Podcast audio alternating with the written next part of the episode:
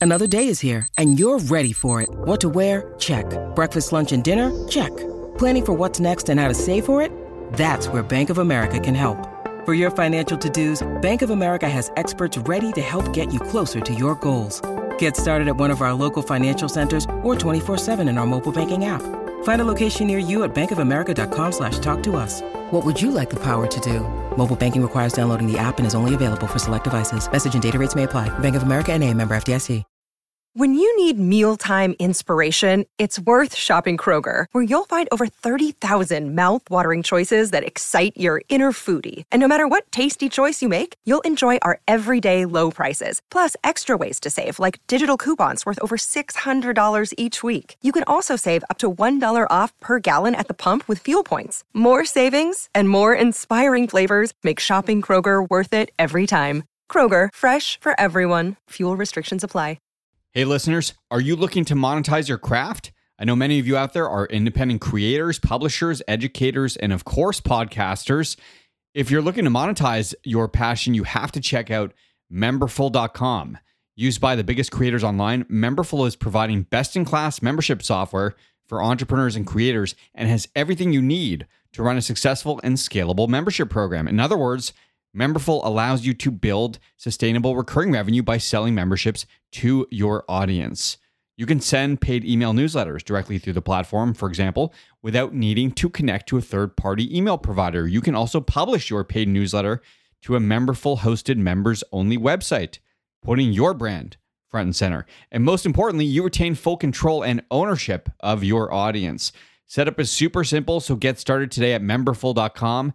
That's memberful.com and start earning.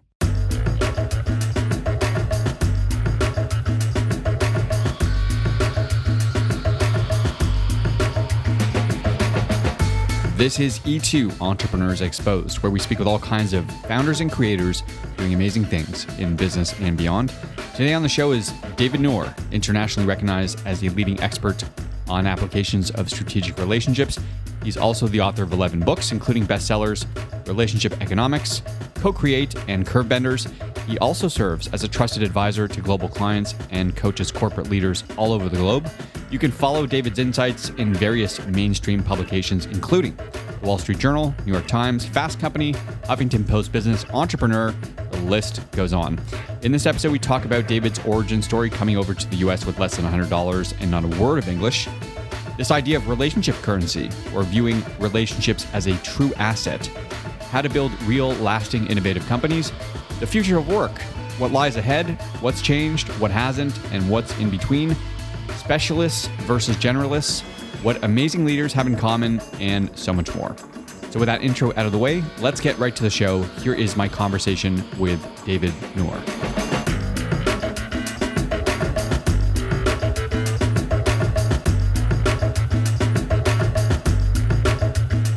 The most interesting thing, hands down, is is coming over to the U.S. from Iran with a hundred bucks in your pocket. So wh- why don't we start there? Uh, what year was that? 1981. Mhm. Uh, parents are both retired college professors in Persian literature and Persian history. The old regime had an exchange program, and uh, so in '72 we went to Kuwait, lived there for a number of years, and you know, revolution happened, and they were all called back. My parents had the foresight to realize there just wouldn't be a whole lot of future for me in Iran. So I've got a couple of uncles in Europe that said no thanks, too much responsibility. I had three here in the U.S. Two of them said no thanks. One of them said, we'll take him for the summer. Hmm. So I literally landed JFK with a badge around my neck, put this kid on an Eastern airline flight to Atlanta. By the way, he doesn't speak a word of English. So I came here as a teenager, stayed for the summer, and my American aunt pretty much convinced my uncle, my dad's brother, that sending me back might as well be a death sentence because the Iran Iraq war was going on. And so, in a bizarre fashion, mom and birth mom and dad give me up for adoption. Aunt and uncle adopt me. And I was able to stay here, finish high school here, get my Eagle Scout here, and uh, go to go to school and and and build a life. In a way, what a blessing for you, though, right? And, and I'll be forever grateful both to, to to parents back in Iran, but also to aunt and uncle here, because again, without them, and and it would have been a very different trajectory. You come as an immigrant and you realize what an incredible country this is and how a decent education and you know putting in a good work ethic can can really help you set yourself apart from from your peers. But coming into an American high school as an immigrant couldn't have been easy those first few months, few years, right? I mean, as you said, you didn't speak the language. What was that first year like? Not only that, if you remember that time, 81 was around the hostage crisis. Mm. So imagine coming to the to the suburbs of Atlanta, Georgia, and and the joke is you take Atlanta out of Georgia, you get Mississippi. so so yeah, it was it was tough because you know they would go home, see all the news about how evil you know Iran is, and the next day I'm the only Iranian kid. You know they they know they see. So I, I got into a lot of fights and and not speaking the language was just was really tough. And, and, English, believe it or not, is actually one of the most difficult languages to learn because of all the nuances. Mm. So for a better part of two years, I had tutors, and I, I was always strong in math and science, but I failed my first history exam because I couldn't understand what I was being asked. Uh, but I did do two things that that helped. I played soccer, and that was kind of a natural skill, and and that you make some friends that way. And I dated a cheerleader, and and you get the empathy vote or sympathy vote with that one. But but uh, yeah, the first couple years were were a little rough. Okay, so you graduate high school, you go on to Georgia State, right? Yeah, I actually started in engineering because it's my what my parents wanted me to do, and a couple of years of electrical to be specific, uh, circuit design, and I took like seven calculus classes, and I just couldn't see myself doing that rest of my life. So I transferred to computer science uh, for your audience, I'm going to date myself Pascal, Fortran, and C classes. and then, like, I'm not coding rest of my, my life. So I took a business law class, and I got to tell you, the professor absolutely lit a fire in me. And I just, I fell in love with complexity of business. I think you need like 180 hours to get an undergrad. I graduated three something and got a co-op job at IBM and then inside sales job at Computerland selling 286 computers and quickly figured out that you know I, I, had this knack for engaging and influencing people and and and at a very young age in the Middle East and a lot of other parts of the world you you learn to build and nurture relationships naturally not not forced not you know with a facade but naturally and I and I leveraged that. I leveraged that, and and yeah, did did really well early on And technology. Was I was passionate about technology, was excited about technology. Combined that with genuine interest in other people, and and you kind of tend to build a decent decent career in sales and sales management and and and that whole path. And then uh, after graduate school, I became president of a company. Mer- I raised a round of funding, merged and sold that business. Then I spent six years at a private equity firm, and we bought and sold 110 different companies. So through the consulting, through the private equity world, that really became the genesis of my firm in seeing a lot of different management style, a lot of different leadership structures, what was incredibly functional, and a team that took a mediocre idea to new heights, and conversely, completely dysfunctional teams that took incredible ideas off a cliff. And it dawned on me that it just can't be the product or service or the market they serve. There's got to be more to it than that. So I became a student of business relationships and, and their impact on value creation. Did you come to this naturally through your own experience, or did you realize that there was an importance in relationship building in business uh, through a mentor, through somebody that that was sort of guiding you in this direction? Yeah, I, I got to tell you, I think if you talk to anyone who feels like they've found their calling, they've found what they were meant to do, I would submit to you that most of us get parts and pieces. So if you think of a jigsaw puzzle, you get parts and pieces without the cover, right? You, you don't know what the end result or end image is going to look like. You just start to get parts of it. And, you know, I, I distinctly remember August of 2004. I'm having coffee with a local friend, guy named Dan Brown, who at the time was a deputy CIO at SunTrust Bank. And over coffee, he says, You network better than anybody I've ever met. Can you come to our church and just talk about what you do and how you do it? And Adam, I'm thinking church, five, six people. I'm like, sure, happy to come help. And I show up and there's 250 people sitting in an auditorium. and I'm like, shit, what am I going to say? They're not going to laugh and walk out, right? What, what could I possibly share about networking that they haven't heard before? So I talked about, you know, 45 minutes about from Iran and, and, and I told stories about, you know, being five or six years old and dad walking me through the bazaars of Iran. And dad didn't just pick up what he needed at the house or what mom wanted to make for, for meals that day. Dad also had a relationship list and he made sure we went and saw the eight, ten people that that whether it was a you know access to an influential politician or a plumber, you know, he made sure that you know we shook hands and had tea and saw those individuals. And I didn't get it then, but I certainly get it now that the rest of the world builds relationships first from which they do business. Uh-huh. As Americans or as Westerners, we're so focused on the business that if and only if the business works, well, think about asking Adam, how are you? And how's your family?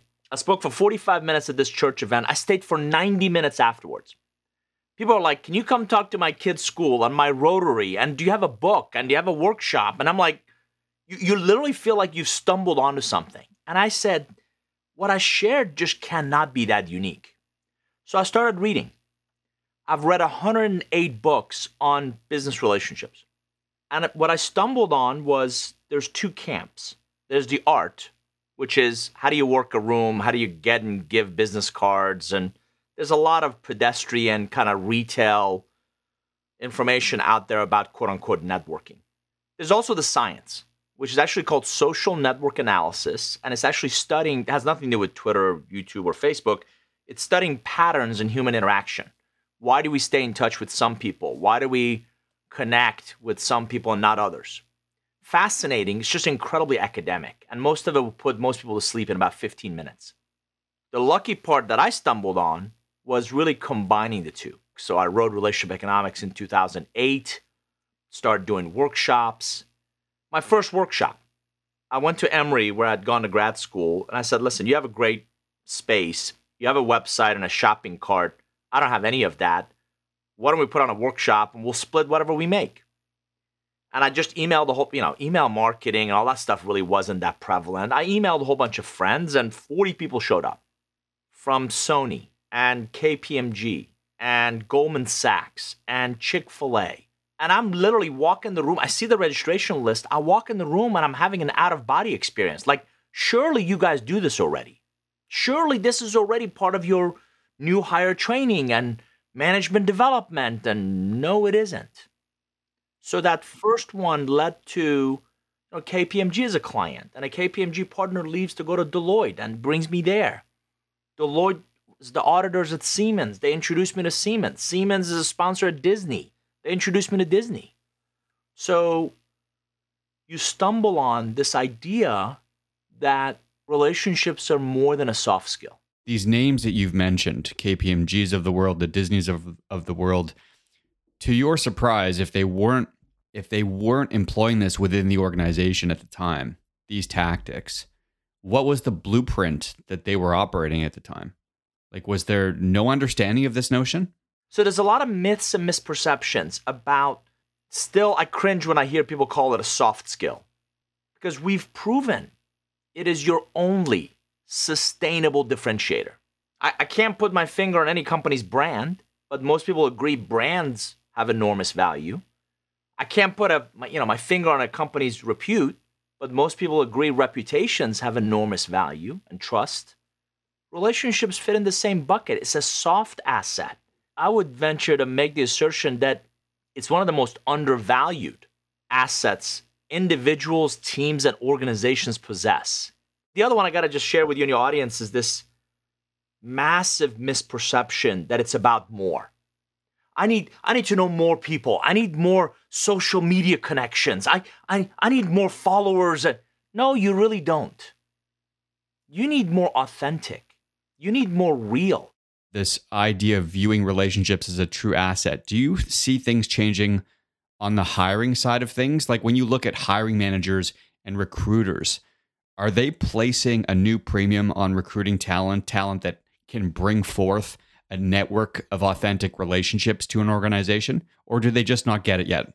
Uh, unfortunately, I not not at that level. I, I see it as at the leadership level. I see it at the board level. I see it as the investor level. So I, I, I do some work for private equity firms, and I've kind of built this niche uh, area of expertise around strategic relationships. So imagine, Adam, uh, a company who's interviewing two equally competent and capable chief financial officers, right? There's nothing I can teach them, tell them about finance. But I'm often one of the final interviews. And what I'm gauging is the breadth, the depth, the diversity, the quality of the relationships. And we've actually built a strategic relationship scorecard. And with a high degree of confidence, I go back to that private equity firm. I go back to that CEO and say, two equally competent, capable leaders, two equally comp on the finance side. In my opinion, candidate B will has a much higher likelihood to succeed because she has a deeper, wider, more quality, more diverse portfolio of relationships. And if she doesn't have the answer, she'll tap into her network to find the answer. And that resourcefulness is one of the attributes that's absolutely going to set her apart. How do you test for this? How do you know this? How do you evaluate this? Through a series of questions, through a series of scenarios, I can ascertain the individual, observing their team environment and team dynamics. Typically, within a 30 day range, I can ascertain and I can score their team dynamics. Organizations, same thing. I, you know, if you think about it, it's it's these organizations aren't stale buildings or a logo. It's made up of individuals and teams, and their ability to cooperate, collaborate, communicate in solving problems and making decisions in real time tells you a lot about their propensity to build and nurture authentic relationships. How do you see things changing in, t- in terms of the idea of building these strategic relationships? Like, what's changed over the past year, two years? What hasn't? What are some of the blind spots? And what are some of the emerging patterns that we should take note of here? Sure, great question. So let me let me let me go from macro to micro. Okay. Uh, from a macro standpoint, I would submit a lot of organizations' fundamental strategy became obsolete. So none of us, you know, this this global pandemic is a is a perfect example of a black swan event. We knew what mm-hmm. pandemics were. We had seen them before. We knew what they were. We just had no idea the impact that this would have. And I'm and I'm also saddened by the fact that I, I Adam, I, I don't know about you, but I surely thought once we got a vaccine, we'd be over this. And I'm saddened by the fact that, particularly in the US, this whole vaccination has become so politicized. But beyond that, so A, kind of rethinking your strategy, forget three and five years out. Now it's the line of sight has become 12 to 18 months, right? Number one. Number two, I'm bullish on key trends the pandemic accelerated. I'm bearish on trends the pandemic is trying to change. So let me give you an example a lot of myself included, a lot of folks have been working from home for years. The fact that leaders figured out that productivity is not a, does not equate to me physically having to show up, particularly as knowledge workers. We're actually more productive not having to deal with the commute and working remotely. And actually, what I call WFX, where X marks the spot, as long as I've got internet access, I really could work from anywhere. And I think you saw a lot of knowledge workers doubling down on what I call work life blending. I don't want to give up quality of my life so I can live in a high rent district where I physically don't need, really need to be there. When I say I'm, I'm bearish on, on trends that the pandemic is trying to change, you know, one example there is we're never going to meet again. Listen, I've been at this for a long time, and I've yet to find something that's going to replace you and I meeting in person shaking hands, looking each other in the eye. So I, I believe in hybrid relationships. I, I think, you know, some events make a lot of sense in person. I'm a big fan of those. But I used to, full disclosure, I live in Atlanta. There were 32 flights a day from Atlanta to the tri New York area airports. I would up at four, car would pick me up at five get to the airport on a 7 a.m. flight. I'd be in Manhattan by 9, meetings all day, you know, drinks, dinner, get back on a 9, 10 p.m. flight. I'll be back home by midnight, 1 a.m. Brutal wear and tear on your body. you'd feel pretty productive. Well, you know what? I can do most, if not all of that today through Zoom, right?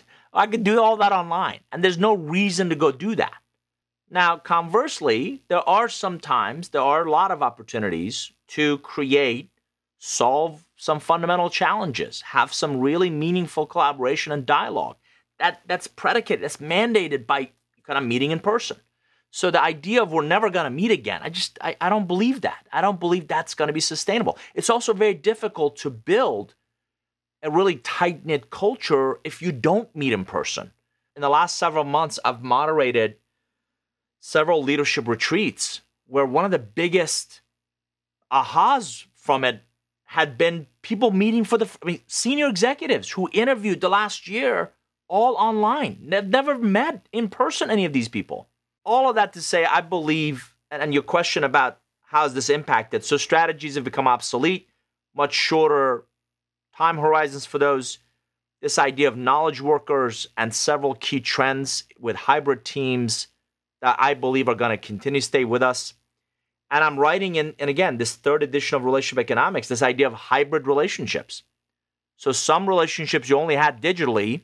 My strongest counsel is find ways to meet those people in person some relationships you'd only met in person, make sure you also connect and engage and add value to their lives digitally.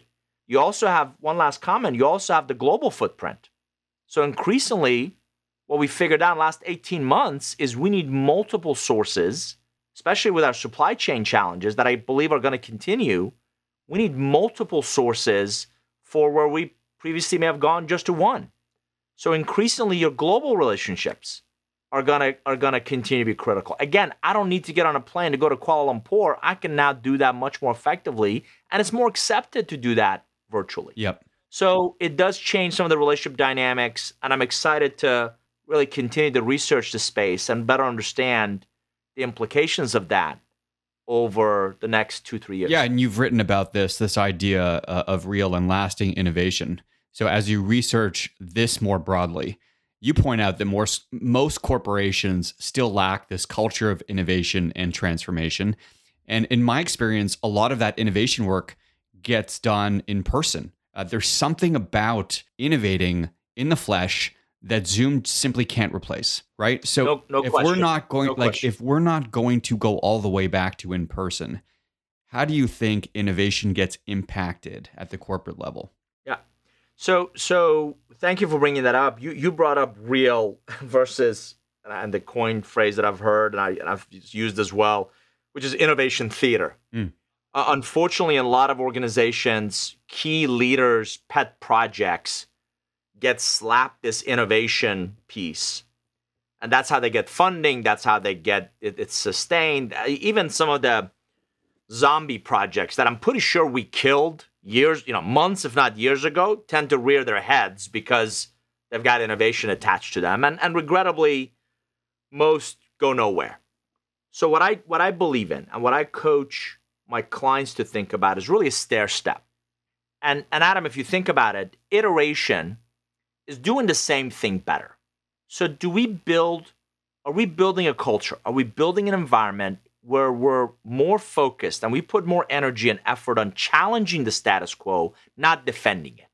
So, do we have an environment where our team is constantly, where our people are constantly looking at and asking, is there a better way? That's an example of a culture of iteration. How do we do the same things we've always done better? You iterate enough, you'll reach the next step, which is innovation, which is how do we do new things? In a lot of organizations, new typically means new product, new service, where the biggest threat, and I think this is really important for your audience to hear, the biggest threat to most businesses is actually new and innovative business models.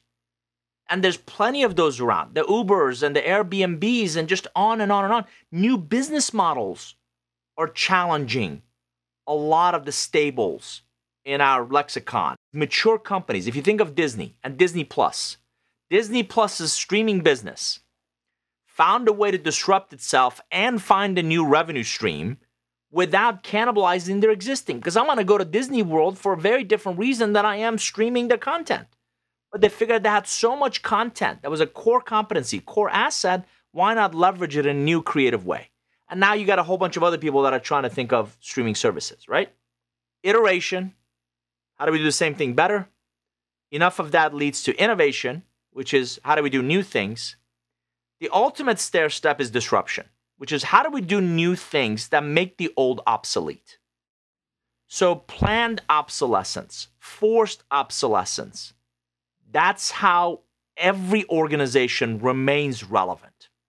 And one of the most dangerous things about dinosaur leadership is hey, we're successful, we're doing great. Why should we do anything different? And that's exactly when a 2 by 4 is going to come at your head, and it probably has a rusted nail in it. Real innovation doesn't need a battalion, it needs a SEAL Team 6. Get in, get it done, get out. And I tell my clients, I like you respectfully, not that much. I just I don't want to hang out with you for the next 5 years. I want to get in, I want to I want to solve a problem, I want to come up with an idea, I want to go make 8 or 10 bets knowing that most of them will go nowhere. But the one or two that hit are going to be the future of the core business. So in my experience, you know, it takes never mind dinosaur leadership, that aside dinosaur thinking is like a cancer within large cap organizations. And it takes a very different skill set, as you know, to start a business than one to scale that business, then one to optimize that business, right? And a lot of folks that have been in these senior level seats, they haven't done the reps. Like they haven't been in a startup environment, they haven't even been with a scale up. And all of a sudden, they're being tasked to innovate within a large cap corporation and they just don't have the thinking, they don't have the skill set required to start something lean or, or scale that new idea. Adam, you, you're, you're exactly right in that if you think about a mature company in a mature industry, mm-hmm. every facet of its structure, every facet of its metrics, compensation, incentives, promotions, on and on and on is predicated on a known business model, right? A perfect execution box, and do not deviate from this exact recipe of what we do and how we do it. As a matter of fact, I call my friends who are chief financial, chief legal, chief compliance, general counsel, I call all those friends oncologists. Mm. Because their fundamental job is any shiny new thing in this perfect execution box we find, dig it out and kill it. So, in my most recent book, Curve Benders, I wrote an entire chapter on organization of the future. Now, I'm going to give you and your audience a glimpse into some of our work. I don't want to mess with that organization's core business because we both know it works. It works phenomenally well. They've built a massive market cap. And by the way, it pays that CEO's salary and my fees. So I don't want to mess with that core business. What I do want to do is structurally, mindset, skill set, capabilities, competencies, get the, the requisite mindset, skill set, tool set, roadmap out of there into something we call a sandbox engine, mm. away from that prying eyes, away from that corporate structure. And again, I, I don't need a battalion. I don't need 5,000 people. I need five. And it could be a joint venture, it could be an investment in another company, it could be something that we kind of incubate from within and we put in the sandbox. But whatever it is, eight, the goal is eight to 10 unique business models in a portfolio approach. Eight out of these 10 may go nowhere. Right. But the two that hit, the two that gain critical mass, mm-hmm. can absolutely be the future of the core business. And again, the incentives, the recognitions, the compensation, all of that is very different than the core. And it's the model we've seen in the last decade have any chance of producing real innovative business models, not just products and services, but real innovative business models within these large, mature organizations. And another idea that you talk about in the book, and I don't know if this is a natural segue or not, but Curve Benders has kind of this sort of spiritual angle to it where you're talking about people entering the fold and changing the trajectory of that business idea, right? So as you talk about employing process, within an organization, how does this idea of bringing in people from, say, an external environment apply here? So, in Curve Benders, and every book, Adam starts with me asking a, a simple question. Full disclosure, I'm 53. I've been thinking a lot about what work is going to look like for me for the next decade.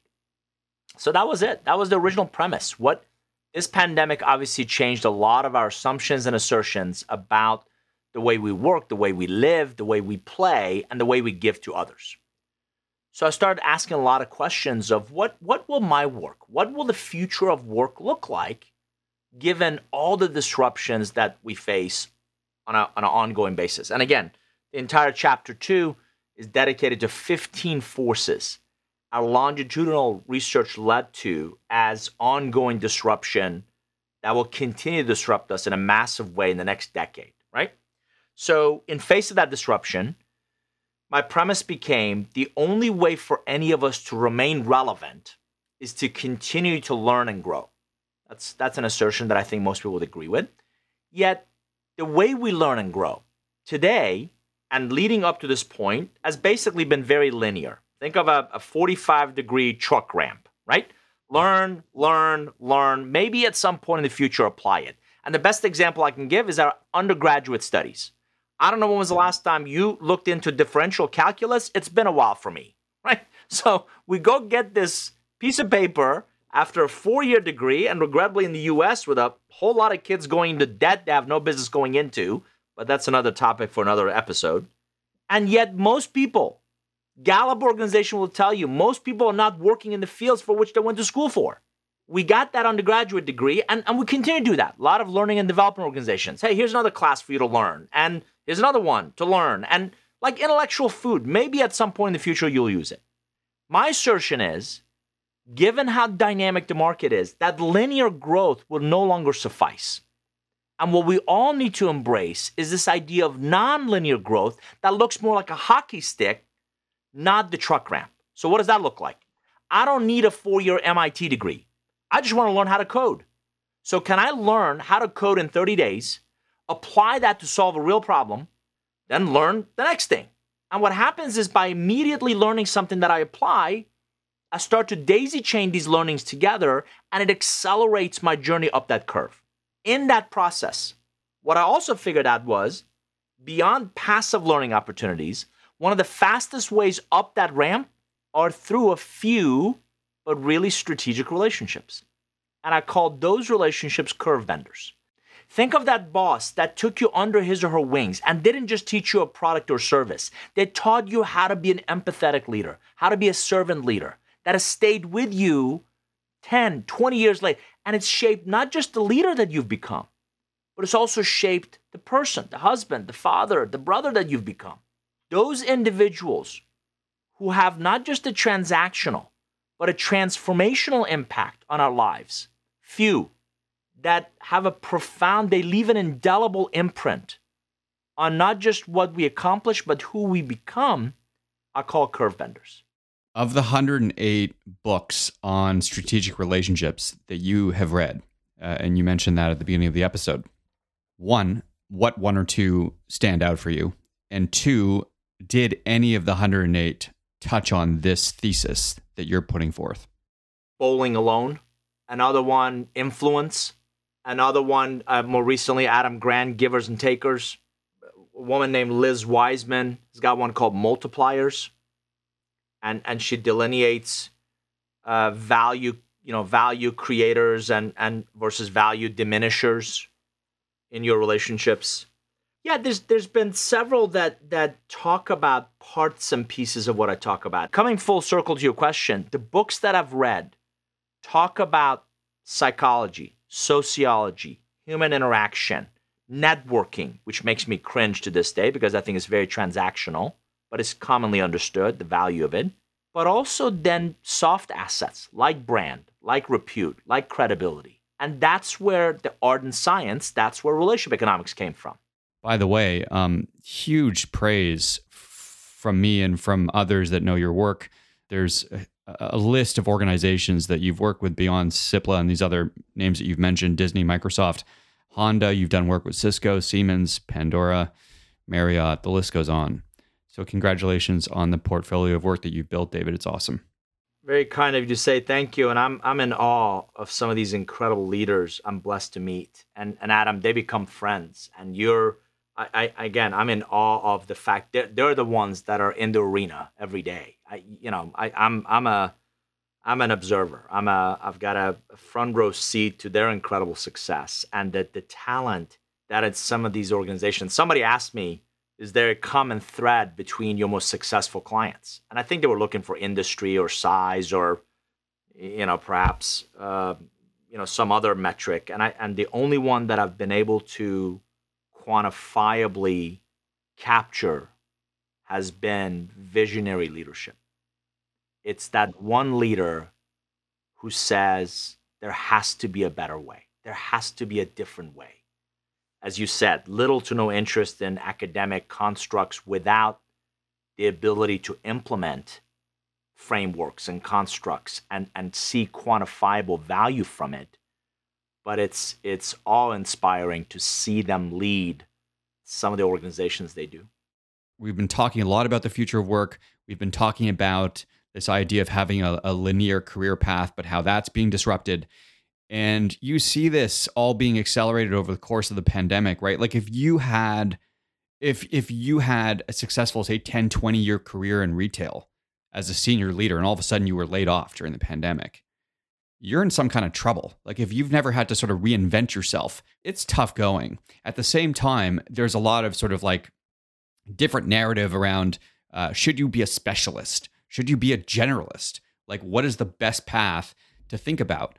And as you, not only as as uh, somebody in business, as an entrepreneur yourself, as an author, as a thought leader, but as a parent, what do you recommend to your kids? Like, how should they be thinking about building the best skill set in order to adapt to what's happening on the other side of this? Yeah, great question. So uh, I have a uh, a 20 year old daughter who's a, a, second year at Georgia Tech chemistry major in the pre med track. She wants to go pursue medicine, and I've got an 18 year old son who's a senior in high school and about to embark on on his collegiate career. I've coached both of them that the arc of any job, Adam, my my research, my experience is about three to five years. It takes you about three to five years to really figure out not just where the coffee is, but figure out how to really excel in that role. And I wrote about this in Curve Benders.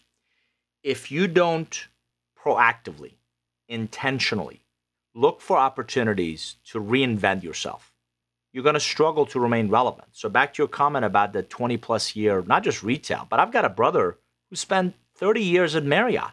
Brian knows more about the hospitality business than a whole lot of other people I know. The challenge is now approaching you know, in his 60s, not sure how employable he is because the perception is he can't possibly adapt to the changing needs of that space, which actually is not true. But the point is, you got to find ways to reinvent yourself. So in the book, in Curve Benders, I talk about this idea of a personal S curve. And again, organizations have figured out these S curves every few years to reinvent themselves. You need to embrace the same idea. I coach my kids to become deep generalists. So, although my daughter wants to pursue medicine, I, I helped her get an internship with the head of robotic surgery. Because even if she becomes a surgeon, there's little to no argument that robotic surgery is, is going to become a prevailing field, or biomedical engineering, or any of those that combine our traditional understanding of medicine with technology. The son wants to go at the intersection of business and technology.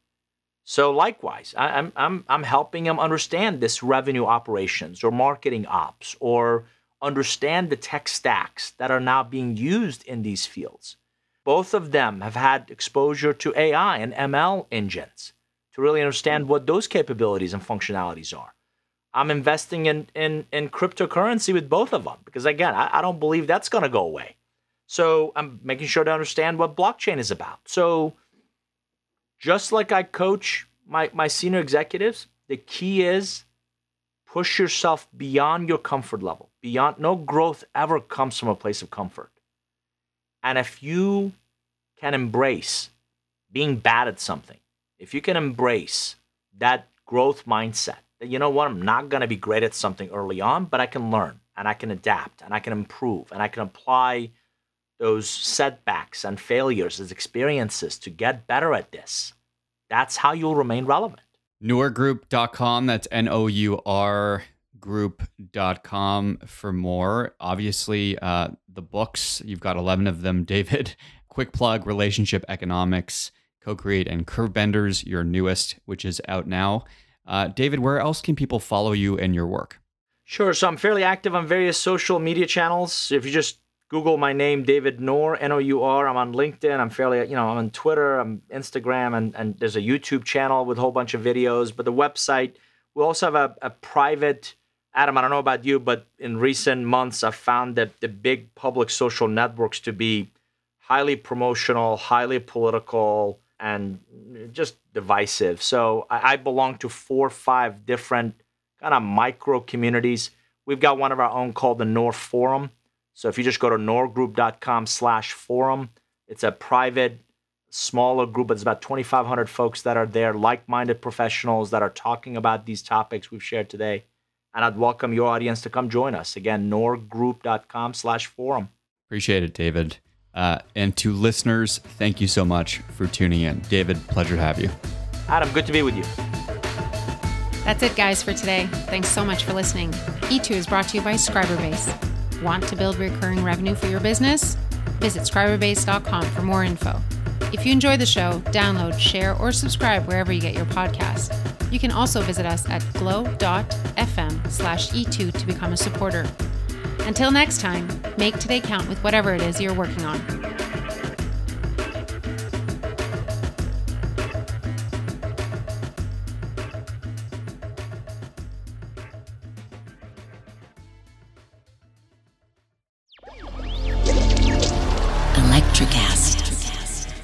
Welcome to the Candle Power Hour.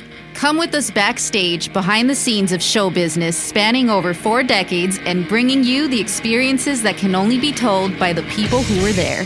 Our guests are from the A list, the F list, and everyone in between. Get set for some of the most insane, hilarious, and inspiring stories you will ever hear. I'm Mercury. And I'm Diego, your host for the, the Candle, Candle, Power, Power Hour. Hour.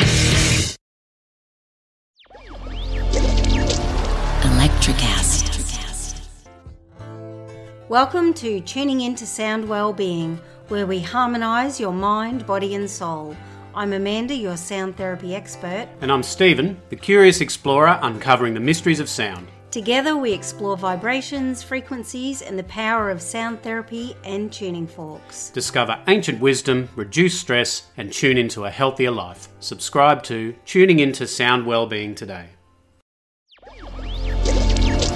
Electricast.